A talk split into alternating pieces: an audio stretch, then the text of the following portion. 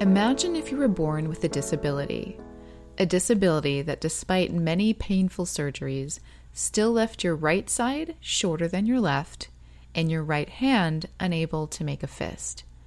Can you picture what school or a simple trip to the mall would be like, needing to stop and rest more than anyone else your age?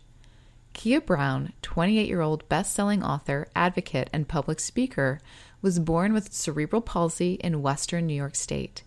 And although Keah's mother did her best to shield her daughter from the petty cruelties of her peers, eventually one of Keah's classmates made fun of her at school, bringing a spotlight to her differences, an act which changed the way she saw herself forever. That excerpt was written and originally read by Laura Cathcart Robbins and is taken from the introduction to one of my favorite episodes of a podcast that Laura hosts called The Only One in the Room, which I had a hand in helping create and continue to serve as the executive producer. The full episode is number 26 and is called Keah Brown is the Only Pretty One Speaking Out Against Ableism. The Pretty One is the name of Keah Brown's book and there's a link in the show notes to check it out. And the reason I'm sharing this with you is because I had the privilege to have a deep and candid talk with Keah Brown because the co host of this show, Scott Slaughter, who we call Hun, was in Bali during the recording, and I took his place for his after show called Scott Talks. The insight and depth that Keah shares in this episode is so beautiful, and her focus of listening to each other to create change is powerful in its simplicity. She's doing amazing things already at such a young age, and I just wanted to share this with you because the most powerful thing you can do for yourself and for the world is to believe in yourself and spend time becoming aware of your abilities and then it becomes that much easier to see those things in each other. Here's my conversation with Keah Brown. Well, first, I'm going to say, I'm going to start by saying, Keah, I love you. Thank you. You just bring love to the room. I try. And that's the first thing that struck me. It the word came up so much, and I want to talk about that. But if no one knows who I am, I'm Christina Barcy, the EP of the show, and I'm taking the place of Scott today because he's in Bali. Hun is in Bali, enjoying it. Well, he's sick right now, but no, he's better. He's better. Yeah. Oh, good. okay, Keah. I have a big question for you to start. Oh, okay. I like to go deep, so we'll see how this goes. Okay. Um, I'll try to finish light though. Why do you think it's so hard to find humanity in other humans? Why do you think we struggle with that so much? I think because we often only see ourselves. I think we often only think about ourselves in terms of like the bigger picture or in terms of like the everyday small stuff as well. I think we often only care about the people we care about because we care about them and we don't think about how the things that we do and the policies that we have that are in effect impact an entire world of people and who we are as people impacts other people even if we don't know them. So we don't think outside of our own bubbles. And that's why we have a hard time really thinking about other people. Yeah, I think that's I think that's true. We we see things through our own perspectives. Mm-hmm. I think that's why it's so important for us to do things like you're doing, expanding people's visions and understandings of the world. I think that's literally how we change and grow as society, as a society, as a community, as a globe, all of it. Mm-hmm. How do you think we can be better at that? Just by listening. I think as much as it's important for us to take actual action as well. I think first we have to listen to people. We have to take a moment and realize that we can't just be the only ones that we're paying attention to. We have to expand our own ideas, expand our circles, expand the things in which we consume. We have to question what is being given to us and we have to question what we're taking. We have to actively choose to be better. Mm-hmm. It's about choice, I think, as much as anything else. It's like we have the choice to be better people. We have the choice to be kinder to people. We have the choice to expand our own worldviews, and we have the choice to actually ask questions that allow us to grow as people. We just have to actually do it. Right. So it's less about talking about doing it mm-hmm. and doing it. Right, right. So I'm hearing a lot of exercise of awareness. Yes. And then openness. Right. And then listening. Right. While you do it. So like actively say, yes, I'm going to, you know, look at, you know, a community outside of my own.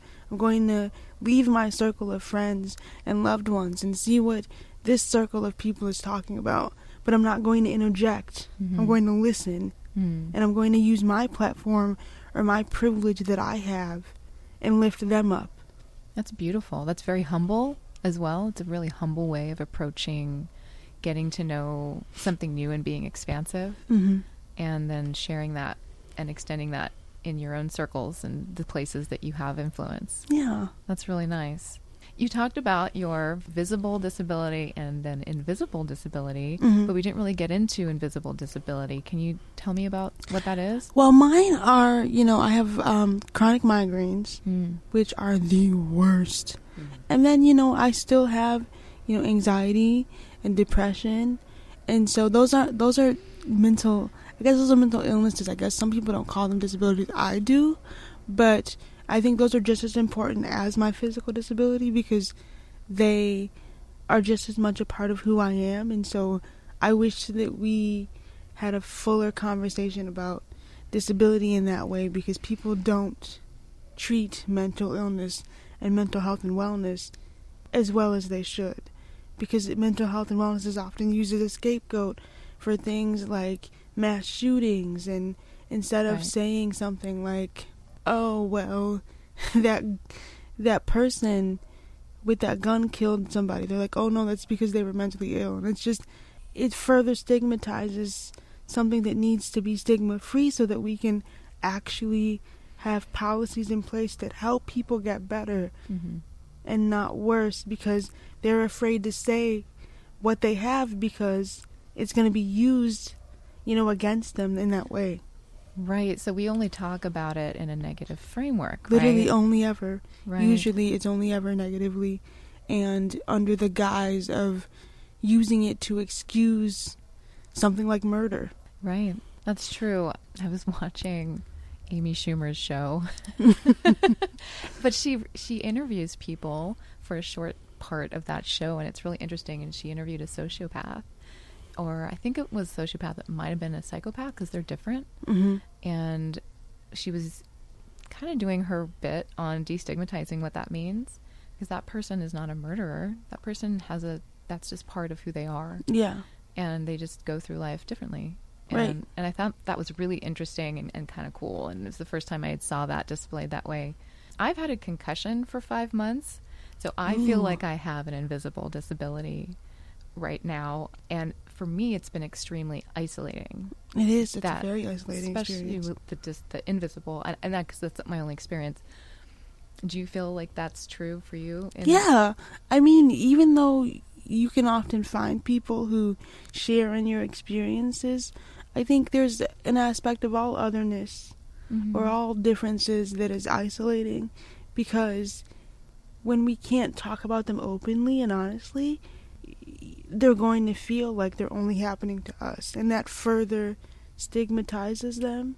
And so that's why I'm so, you know, passionate about destigmatization, is because isolation for me is the result of stigmatization. And it's the result of people not feeling comfortable enough to say, hey, I have X, Y, and Z thing, and that's just my lived reality. It's like, hey, I have to hide this thing because people see it as bad. Mm-hmm. I agree. It, and I think for me, because it is a new thing, I'm struggling with mm-hmm. how open to be about it. I'm trying to be open about it so that people understand where I'm at. But but it's okay to take your time. You don't have to rush. I always yeah. feel like I don't want people to think that they have to immediately disclose, you know, how, whatever it is that they have or right. think that they might have. Take your time. You know, we'll, we'll all be here when you're ready.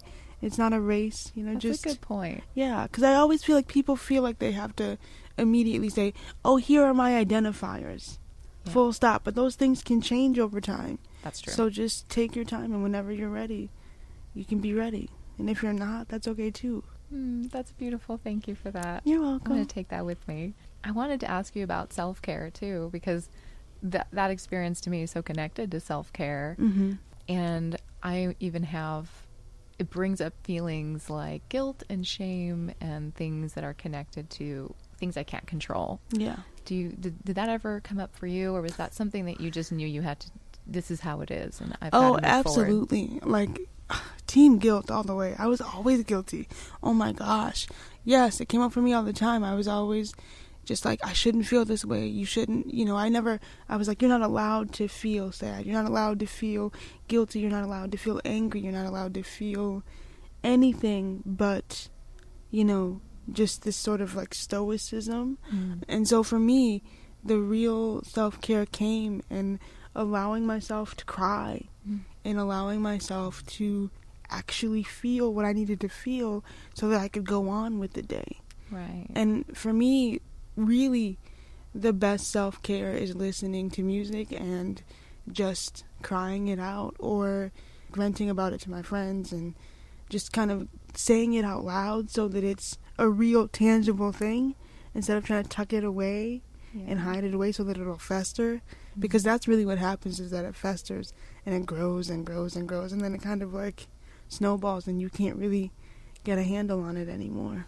That's so true. That's so true. Those are the similar things that I do for myself too. Mm. Friends are great. Venting is great. Friends are amazing for that. I'm like Saying like, it out loud. hey, so I got a vent real quick. Yes, I did that the other day and it was amazing. So grateful for my friend Darnell. Shout out to Darnell. that, she's a girl. Is she black? Yeah, Okay. you, you know me. right, you never. I thought so too. I was like, Darnell. Darnell. Yes. Quick Yeah. side note. Yes. I got stood up by a, na- a man named Rondrell, Oh. and she goes, "You should have told me his name first. I would have told you that she was going to." I said, "Okay." Oh no. No shade. No shade on On Rondrell.